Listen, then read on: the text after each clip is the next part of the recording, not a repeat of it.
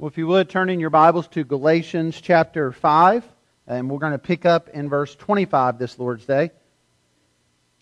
And uh, it was, we're sorry we missed last Sunday. Uh, in the eight and a half years I've been here, um, that's the first time we've had to cancel both services on a Sunday. We try to meet whenever possible. There's times when we have weather and we're able to clear the parking lot and things and meet for eleven, but uh, there was ice and other factors last week. Uh, just again, a reminder. Uh, if you're ever curious when there's weather events as to what's going on at church, um, we do post those on social media on Facebook. We put those on Wave three and on W H S eleven. Uh, if I can find the passwords for the other networks, we'll put them on those too. But um, they'll at least be on those two. So you can always check there and see what's going on. We try to make a decision pretty early Sunday morning um, just to keep you informed on what's going on. But uh, whenever possible, we want to gather together on the Lord's Day uh, to, for fellowship, for worship, and to study God's Word together. And so we come to that now. Uh, we are in Galatians five, verse twenty-five through six five. We are now at a point in Galatians where Paul is talking about what it means to walk in the Spirit, to live by the Spirit, uh, what life in the Spirit is like. Uh, we talked uh, two weeks ago about uh, that contrast Paul gives between uh, the works of the flesh and the fruit of the Spirit. And where we left off in that sermon was really with a question of whether or not we're being led by the Spirit or led by the flesh. And so we're going to pick up there today as Paul now further describes what walking in the Spirit enables us to do and what it protects us from and what it means to keep in step with the Spirit. So out of reverence for God's Word, if you're able to, if you would stand as I read this text for us today. Remembering that this is God's Word to us. This is what the Apostle Paul writes through the inspiration of the Holy Spirit. And God's Word says this: if we live by the Spirit, let us also walk by the Spirit. Let us not become conceited, provoking one another, envying one another. Brothers, if anyone is caught in any transgression, you who are spiritual should restore him in a spirit of gentleness. Keep watch on yourself, lest you too be tempted. Bear one another's burdens, and so fulfill the law of Christ. For if anyone thinks he is something when he is nothing, he deceives himself. But let each one test his own work, and then his reason to boast will be in himself alone, and not in his neighbor. For each will have to bear his own load. If you would, pray with me.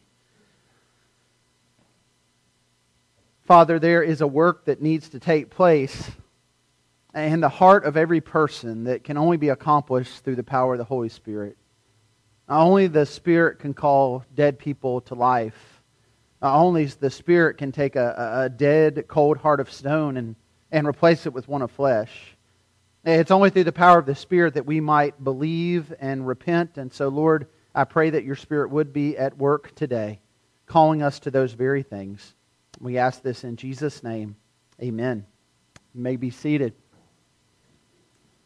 Well, speaking of snowy Sundays like last week, whenever I think of snow on the Lord's Day, I'm always reminded of the testimony of Charles Spurgeon. For those of you who are familiar with Spurgeon, you may have read or heard his testimony before. He he shared it quite often in his sermons and in his writings. In fact, just in his preaching, uh, he shared his testimony about three hundred times. It took place on a snowy Sunday. Uh, it was in January of eighteen fifty, and young Spurgeon was on his way to church when a snowstorm struck him, and he couldn't actually get any further. So he turned down an alleyway, and he came to a primitive Methodist church. Uh, that was not the church he was intended to go to, but that's the only one he could get to in that weather. And so he walked in there, and he found that only a handful of others had made it to that church today. In fact, the, the pastor, the preacher, had not even made it because of the weather. And so I guess they all kind of looked at each other, and then one decided he would get up and preach, and it was a, a shoemaker. And Spurgeon said the shoemaker got up, and he, he wasn't all that impressed by him. In fact, he said he really didn't say a whole lot, other than he just kept repeating the text for that day. It was Isaiah forty-five, verse twenty-two. Look unto me, and be ye saved, all the ends of the earth, for I am God, and there is none else.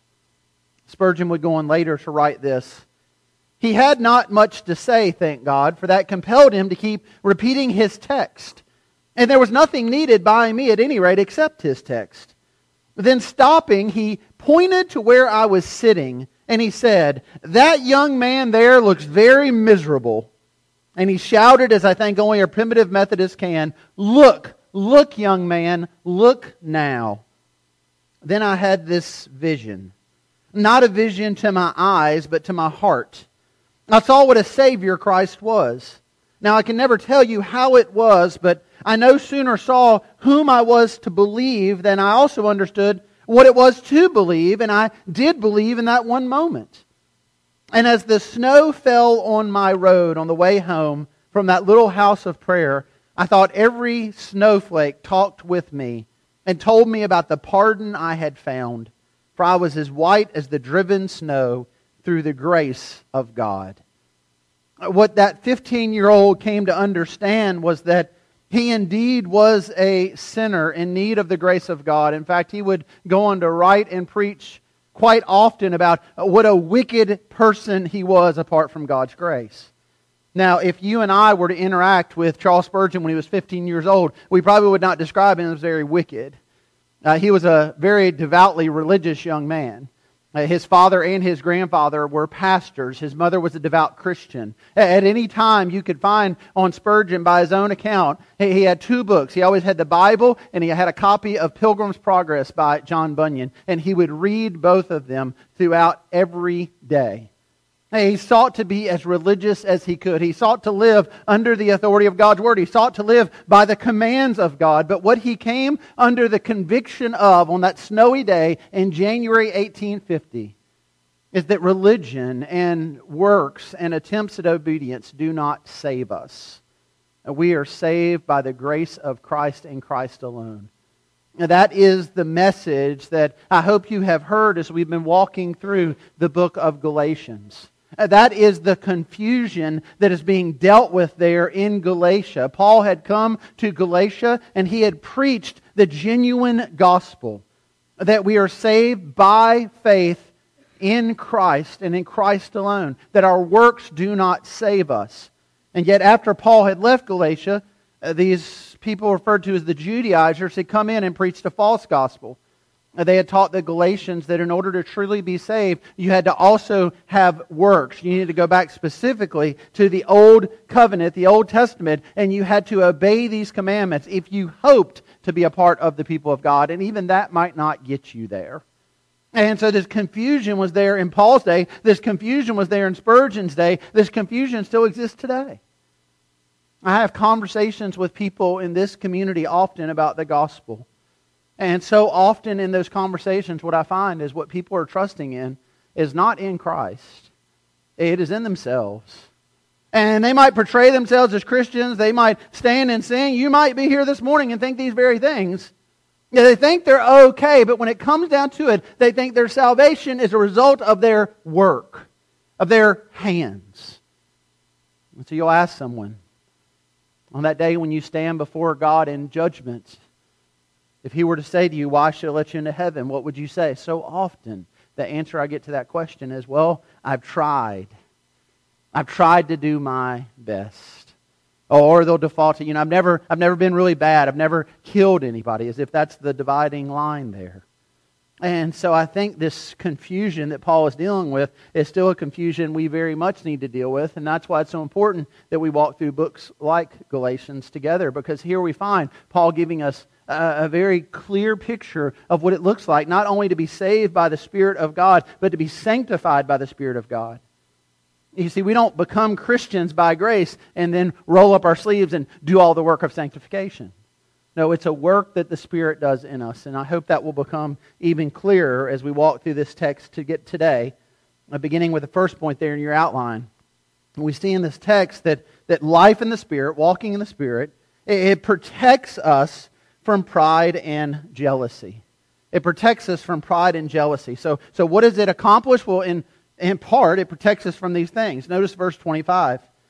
Paul says, "If we live by the Spirit, let us also keep in step with the Spirit," or walk by the Spirit. Uh, Paul here is using military language, uh, sort of like you might see in Ephesians chapter six when Paul talks about that, that armor of God. He's using a military picture there. He's doing the same thing here when he says, "Keep in step with," or "walk by the Spirit." He's referring to the word that would be used to describe soldiers who are marching together in order. See, in Paul's day, and I think very much in our day, when soldiers would march, they would march in unison. They would run in unison. Right, left, right, left, right, left, right, left. They would stay in that unison together. They didn't need to know where they were going. They didn't need to know how much further it was. All they needed to know was the voice of their commanding officer who was telling them, right, left, right, left, right, left. And they needed to keep in step. That's what Paul's saying, is that as a believer, we've got a commanding officer as well. We've got the Holy Spirit calling out to us the Word of God, calling us to obedience, calling us to faith. And as the Spirit calls, our response needs to be one of repentance and of faith, where we are staying in step, right, left, right, left, right, left, with the Spirit. And yet we see in the Christian life, there are times that we are tempted to disobey the Word of God. We are tempted to push away from what the Spirit of God says to us through the Word. And we are tempted to march to our own beat or to the call and the commands of the world we live in. See, if we walk in the Spirit, if we keep in step with the Spirit, we're going to be at odds with the world around us. So it's very tempting then to step out of line, to get in step with the world. That's why the Scripture tells us very clear that there, there's a wide path there that's very tempting. And yet we know it leads to destruction. So what Paul is clarifying here, I believe, and the reason he's using this language is to help us understand, if we want to walk with the Lord, if we want to keep in step with the Spirit, it begins with this need to understand we have to obey God's commands and do what God calls us to do. And when we don't do those things, well, then we get out of step. And he warns us here about that. He tells us that unless we are walking with the Spirit, then we're going to struggle with different things. For example, verse twenty-six. He says, let us not become conceited, provoking one another or envying one another. And so when a person steps out, when they're no longer in step with God's Word, one of the temptations then can be to become conceited, uh, to become boastful, to become prideful. Now, when we think of boasting, sometimes we, we just think of that as a certain attitude somebody has, like uh, different uh, athletes maybe might come to mind. One that comes to mind for me as I was thinking about this was, if you ever saw interviews with Muhammad Ali, and he was somebody who really boasted about himself. Um, I read uh, one story from a flight attendant who said that uh, she was there on a flight, and Muhammad Ali was on the flight, and she went to him and said, uh, we're, we're taking off, you need to buckle your seatbelt. And then in a very flamboyant fashion, he just said, well, Superman doesn't need a seatbelt. And she said, Superman doesn't need an airplane, so you need to buckle your seatbelt. You know, there's this kind of boasting that we think of like that. But but what Paul's referring to here is, is very much a pride rooted in those who believe that they've done enough to deserve heaven. Rooted in those who believe that, that they've been good enough, that they've accomplished enough things, that they deserve to go to heaven and have a right standing with God. He's referring, I think, to those who had fallen into this teaching of the Judaizers, who said, well, if you want to be a part of the people of God, then you need to do these things. And so anytime you're given a list like that, it's very easy then to feel prideful about it. I mean, we probably, I think, all to an extent wrestle with this. That there may be certain sins in the world that you just don't struggle with, and it's very tempting to turn on the evening news or to open up the paper and to see this sin presented of the world and to think, well, well, I'm not like that. I don't struggle with that. To almost feel kind of prideful when you see the lostness of the world around us. It's tempting even within the body of Christ, and I think that's what Paul's referring to here. To look at another brother or sister who perhaps is struggling with something you don't struggle with, it's tempting to become kind of prideful, to kind of get a big head in the midst of that. Paul says here it actually can lead us to provoke one another. That that word provoke in the Greek means to challenge somebody to a contest. It's when someone becomes so prideful and so arrogant that, that, that they just kind of intentionally are pushing those buttons. They want to pull you into a fight. They want to prove how right they are and how wrong you are. Now, Maybe you've had this experience before of being told that you're wrong about something. Who likes that? Who enjoys that? I've been a part of many marriage ceremonies, and I've I've never had one at this point where the, the bride or the groom has turned to one another in the context of their vows and said, I, I just want you to know that I, I am committing to telling you how wrong you are every day of your life. And by the way, I'm don't do that. That's not a good idea. Not suggesting that. And yet what we find often in a marriage relationship or even in close friendships, and I think we should see it within the body of Christ, is that when you're close to someone, that they're going to expose things in your life to show you where you're wrong. And you're going to do that for them. And, and that should happen in a gracious environment. But so often what happens is when someone tells us we're wrong, especially in marriage, well, we just kind of get real defensive. And then we kind of strike back. And then we just start provoking one another. Paul says here that that all comes from pride. And that pride is not a fruit of the Spirit. That pride is a work of the flesh. The Spirit leads us a complete other direction. Philippians two, verse three. The Spirit leads us to do nothing from selfish ambition or conceit, but in humility to count others more significant than ourselves, to look to the interest of others.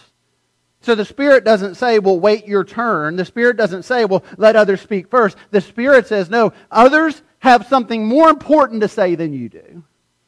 Uh, others' thoughts about this, they're, they're more important than yours. Uh, others' needs, they're more important than yours. Be humble. That's what the Spirit calls us to.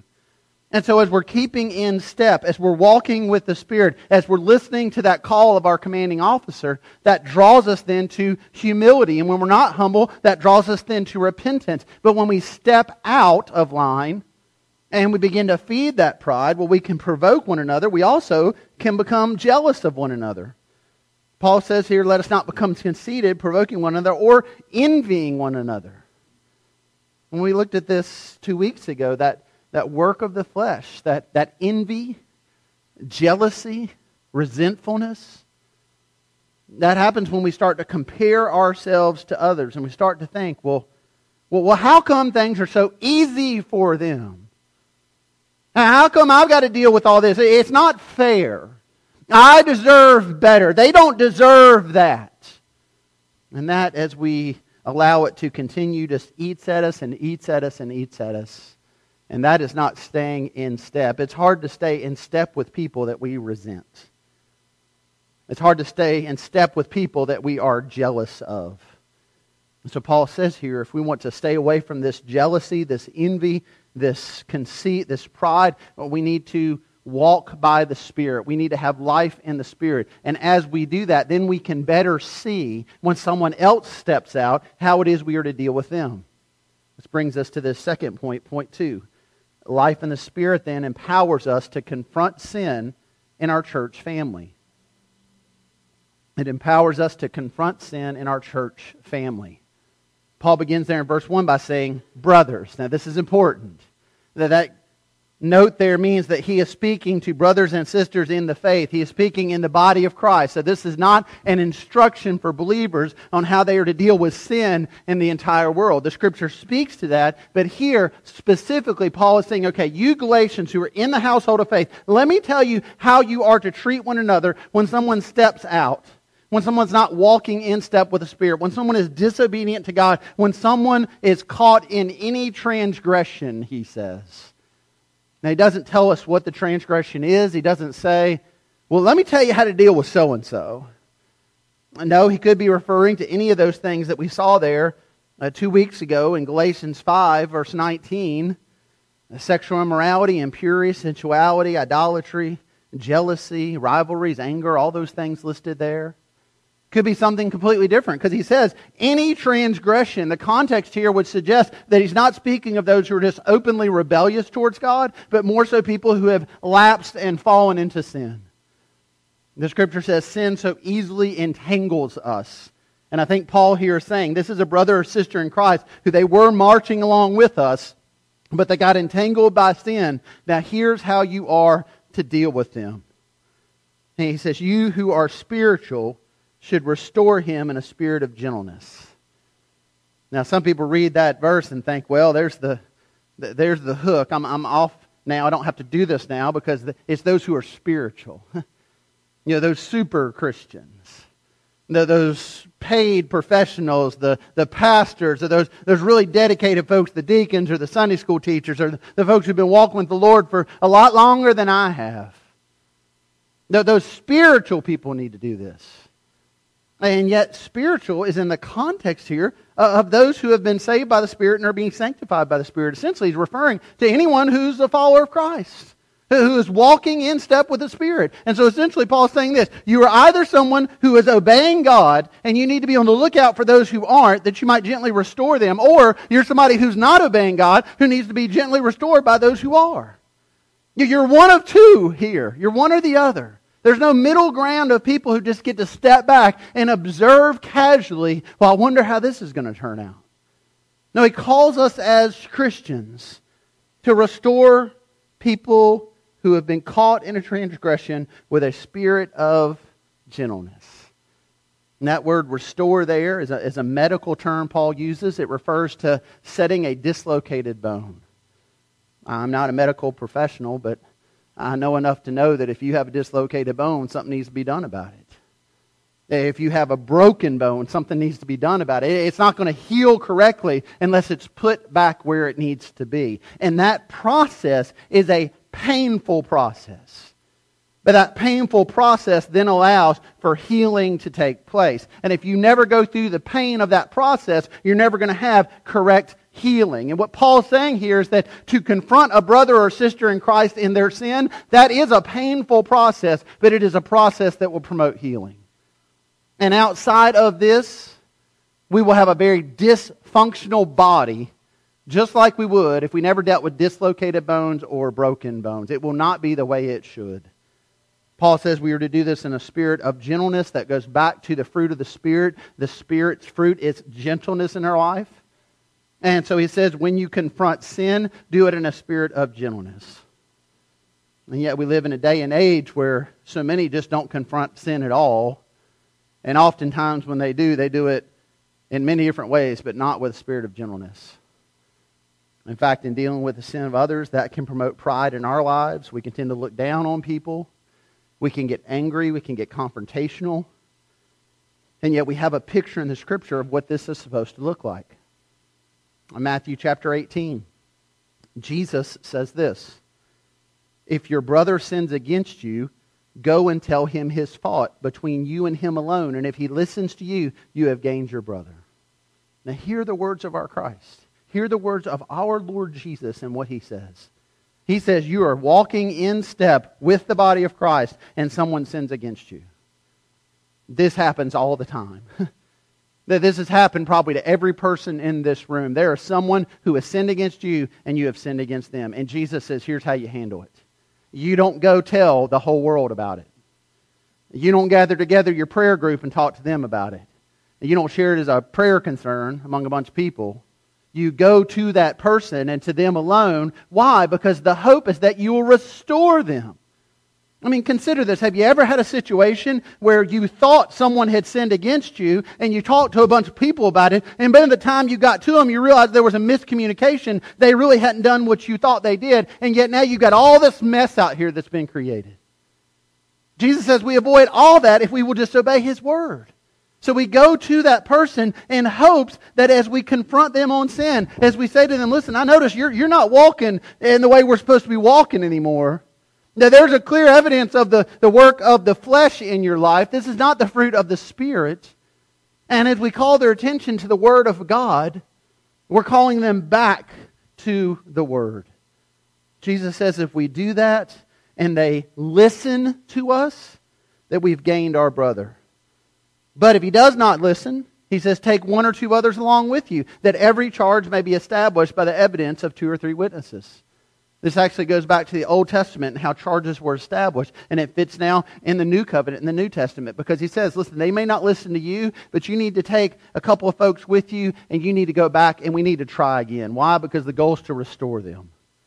And so you take those brothers, those sisters with you. You lovingly, graciously speak the truth in love. You call them to God's Word. And now multiple people who are marching in step with the Spirit are going back to that person saying, listen, this is not good.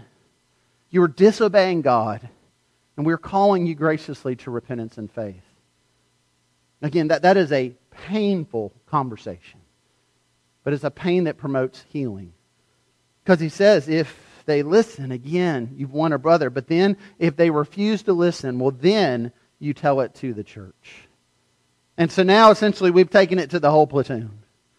We've taken it to the whole body. And we've said, listen, we need to pray for this man, this woman. We need to pray for them that they have forsaken the command of God. They have abandoned God's word. That they are running away from the Lord. They are refusing repentance. We need to pray. Why? That they might come back. But then he says, if he refuses to listen even to the church, let him be to you as a Gentile and a tax collector. Gentiles were those who were born outside of the family of God. Tax collectors were those who were within the family, but they chose to live like they weren't. And what Jesus says there is, here's a person who should be marching in step with the Spirit, and yet they are living like the world, and so we are handing them over to the world. But our prayer is that they would come back. The goal is always restoration. Now listen, this is not a suggestion from Jesus.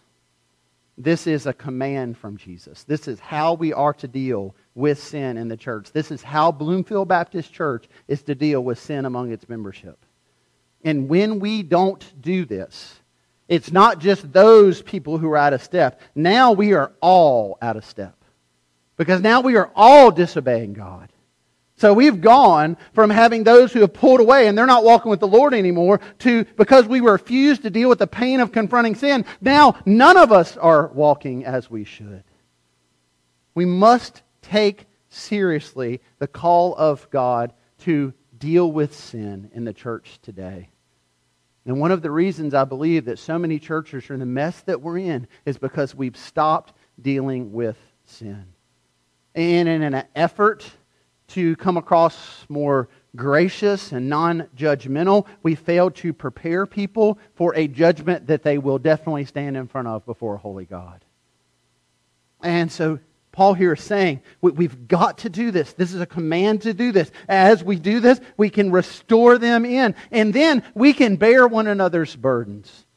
Which brings us to point three there. Life in the Spirit then equips us to bear burdens in our church family. Verse two, he says, bear one another's burdens and so fulfill the law of Christ. Now, what burden is Paul referring to here?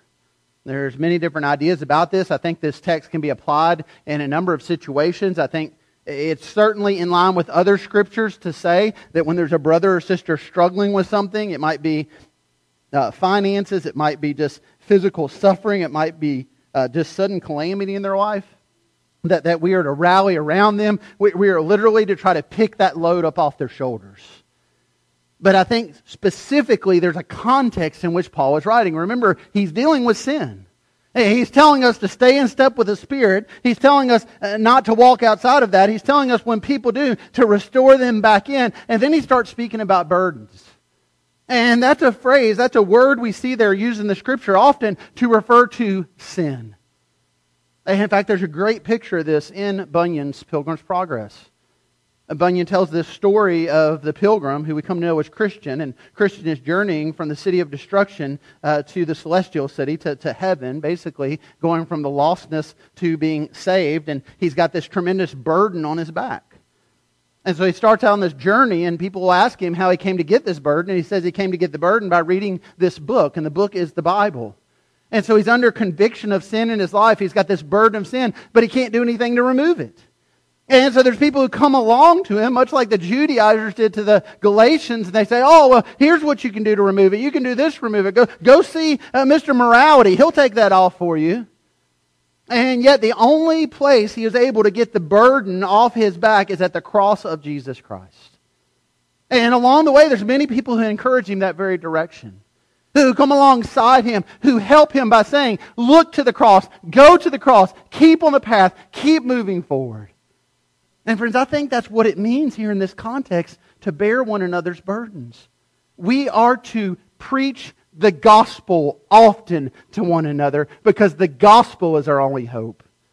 And if you've ever been told in your life by someone representing this church or another that, oh, well, if you really want to see things happen, then you need to stop this and start this and clean things up. And if you just do this, and they give you this list, friends, that's not gospel. In fact, that's a false gospel. The gospel says this: you and I were born in sin. All have sinned and fall short of the glory of God. And no matter how hard you try or how hard I try, the wages of that sin is death. We deserve rightfully the wrath of God. Now, many people will say, well, I've not done anything that bad. I mean, I'm not a murderer. I mean, the wrath of God, that's kind of extreme, isn't it? Go back to the garden. What did Adam and Eve do? Adam didn't beat his wife. Eve didn't pick up a stone and kill her husband. They ate of a fruit off a tree that God commanded them not to eat from, and that was enough to condemn them. And friends, I don't know the sin in your life any more than you know the sin in my life, but I can guarantee you this: we've done a lot more than eaten a fruit. We have disobeyed God in many other ways. We rightfully deserve the wrath of God. But God demonstrates His love toward us, we read in Romans five eight, that while we were yet sinners, Christ died for us. He who deserved no death for sin, who was sinless, He took God's wrath on the cross in your place and in my place. Why? That, that we might then have forgiveness and the righteousness of Christ. That this beautiful exchange takes place on the cross, where He takes the death we deserve and we receive the life that He deserved. We receive His righteousness and it covers us. And then this work of the Spirit, calling us away from our sin and calling us to life day after day after day. This is the truth of the gospel. But if you don't respond to that truth, then you can never walk in step with the Spirit. Because you're going to be hearing a different commanding officer every day of your life. You're going to hear the commands of legalism. You're going to hear the commands of morality. But you will not hear the Spirit. And that will lead you to frustration. And ultimately, according to Scripture, that will lead you to hell. The only hope that you and I have is to trust in the cross of Christ. And that is where our burden can be taken off. And it's not just what we see in the Pilgrim's Progress. It's what we see throughout the Scripture. And Paul says here that, that as we do this, as we bear these burdens, as we point people towards the cross, he says that we are fulfilling the law of Christ. Well, what is that law? Well, he's already covered this in Galatians five thirteen and fourteen. He says that we're to serve one another, for the whole law is fulfilled in one word. You should love your neighbor as yourself. And so again, in the context here, I think what Paul's saying is the most loving thing we can do for our neighbor within the body of Christ today is to lovingly, graciously confront them on their sin. And yet we've totally turned that around, haven't we? We think the most loving thing we can do is never say anything about sin. And so there are churches today where you will never, ever hear a mention of hell. And you'll never hear a mention of God's wrath. And you'll never hear a mention of condemnation. Now listen, I, I don't preach those things because that is comfortable for me or because I desire those for you. It, it is a painful thing for me to consider people that I know and love spending eternity in hell under the wrath of a just and holy God. And so at that moment, I can either cho- choose to build a whole faith system based among my emotions, or I can choose to stay in step with the Spirit and to search the Word of God and to see what it says and to see I deserve God's wrath. We all deserve God's wrath, but in His grace and love, He's called us out of that. And we have the opportunity to call that out to others as well. And that is the most loving thing we can do for them. The most unloving thing we can do is to never speak of the gospel among a lost world. The most unloving thing I can do for you today is to tell you, well, here's a list of three things to do and you'll be okay. Try a little harder. Just, just do a little bit more. Just, just write a little bit bigger check and it'll all be good. That's the most unloving thing I could do, because that's not preparing you to stand before a holy God. And if we truly love one another, we will do everything in our power to speak the truth of God's Word, even when it's painful. Even when people don't want to hear it. Even when the response is insults and persecution. But if we go the other way and we choose to ignore sin and we don't warn people about the judgment that is coming, that is the most unloving thing we can do. Jesus calls us through His Word to speak the truth of the gospel, to point people to the cross. That is the only way their true burden will ever be taken off their shoulders. And the last point is this, point four. We're reminded in this passage that life in the Spirit prepares us then for the final judgment. And so I think that's where Paul's going in this passage, is he's talking about walking by the Spirit and keeping in step by the Spirit. He, he's talking about preparation for that final day. And so he, he says here, verse three, for if anyone thinks he's something when he's nothing, he, he deceives himself. Then verse four, let him test his own work. And then his reason to boast will be in himself alone and not his neighbor. Now that, that sounds almost like an invitation to pride. Well, let a person boast in his work. But again, what's the context? Paul is saying here, listen, you're, you're not going to stand before God one day and say, well, I was a lot better than that guy. Oh, you, you think I'm bad, God? You must not have met my brother or my sister or my neighbor or my pastor or whoever. You, you compare yourself to others. That's why we feel so good and feel like we've earned our salvation, is because we can look around at the world and say, well, at least I'm not like them. But what God's Word is saying here is, you think you're something? No. You're, you're nothing compared to the holiness of God. You, you want a standard of, of comparison? Then, then you test your work by the standard of God's righteousness and then see how you measure up. You don't test it according to your neighbor. And so let me ask you that question this morning. How does your life measure up to the standard of God's Word? Are you hearing it, or are you doing it? Now, James gives us that picture in James one twenty-two. Be doers of the word, not hearers only, deceiving themselves.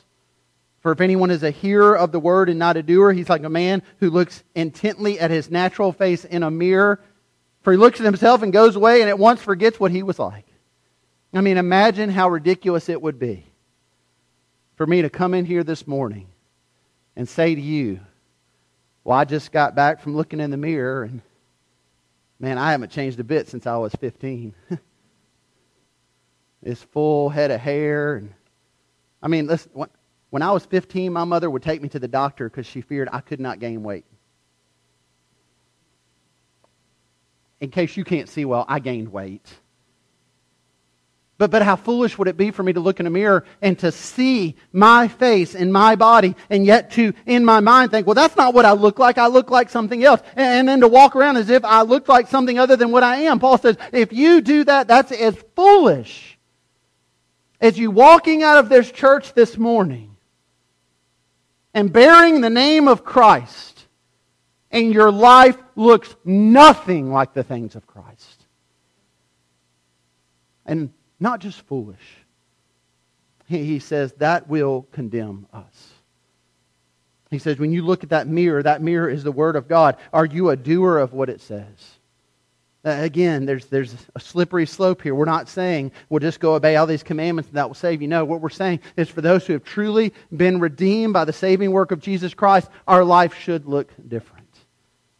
And we should be trusting in Him for that difference. That's why I believe He says, verse five, for each will have to bear his own load. I think, again, what Paul's pointing towards here is the final judgment. And I think what he's saying is this, that there's a load that nobody on this earth can bear for you, but only Christ can. And it is the burden of your sin. And you will either stand before God saying that you have borne that burden, that you have earned your salvation, that you have done good enough works to overcome that sin, or you will stand before God having trusted in Christ for Him to bear that load, and you will stand there unburdened, and you will not be boasting in your righteousness, but you will be pointing towards and covered by the righteousness of Christ. Friends, hear me. There are no braggarts before God on the day of judgment. There's nothing you have to offer. There's nothing you have to say that overwhelms the judgment you deserve. And so we will stand before Him in condemnation because we attempted in our good works and efforts to lead a good life. Or we will stand before Him as those who realize even our best works are filthy rags before a holy God. And we will stand before Him covered in the righteousness of Christ. And that happens, friends, when we heed the Word of God and we do what it says. That same passage that was preached to a fifteen-year-old Charles Spurgeon is the same passage we need today. Isaiah forty-five, verse twenty-two. Turn to me and be saved, all the ends of the earth, for I am God and there is no other. God has shown you and me grace today. He is giving us an opportunity to repent. How will you respond to that? If you would, stand with me and pray.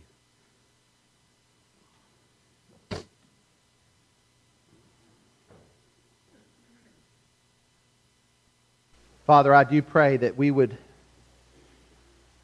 that we would see clearly. If our true belief is that we will stand before You and declare our own righteousness, Lord, if that's the state of any person here today, God, I pray You overwhelmingly will help them to see they, they are not in step with the Spirit, that they are not walking in step with Your call to them and to us. They are disobedient, and they need to repent. Lord, I, I pray for others who perhaps have done that very thing. They have They have realized their sin and their need for a Savior. They have trusted in Christ. They have walked in step, but perhaps along the way, Lord, they have become entangled in sin. Perhaps they stumble. Perhaps they're struggling. Perhaps there's some here this morning, Lord, who are just overwhelmed with guilt, that they just feel shame, that they feel embarrassment. Maybe nobody else in this room, maybe nobody else in this world knows what they've done, what they've been involved in. But, but they just feel this, this shame and this guilt because of their sin. Lord, I, I pray that they might understand the truth of Your Word, the call of Your Spirit. That if we'll confess our sins, You're faithful and just to forgive us and to cleanse us. Lord, I pray that, that our trust would not be in the work of our hands, but it would be in the finished work of Christ. And that we would call on Him now for forgiveness. That we'll call on Him now in repentance, that we would truly trust in You and not in ourselves. Lord, this is a work only You can do through the power of Your Spirit, so I pray that You would do that now, and we ask this in Jesus' name. Amen.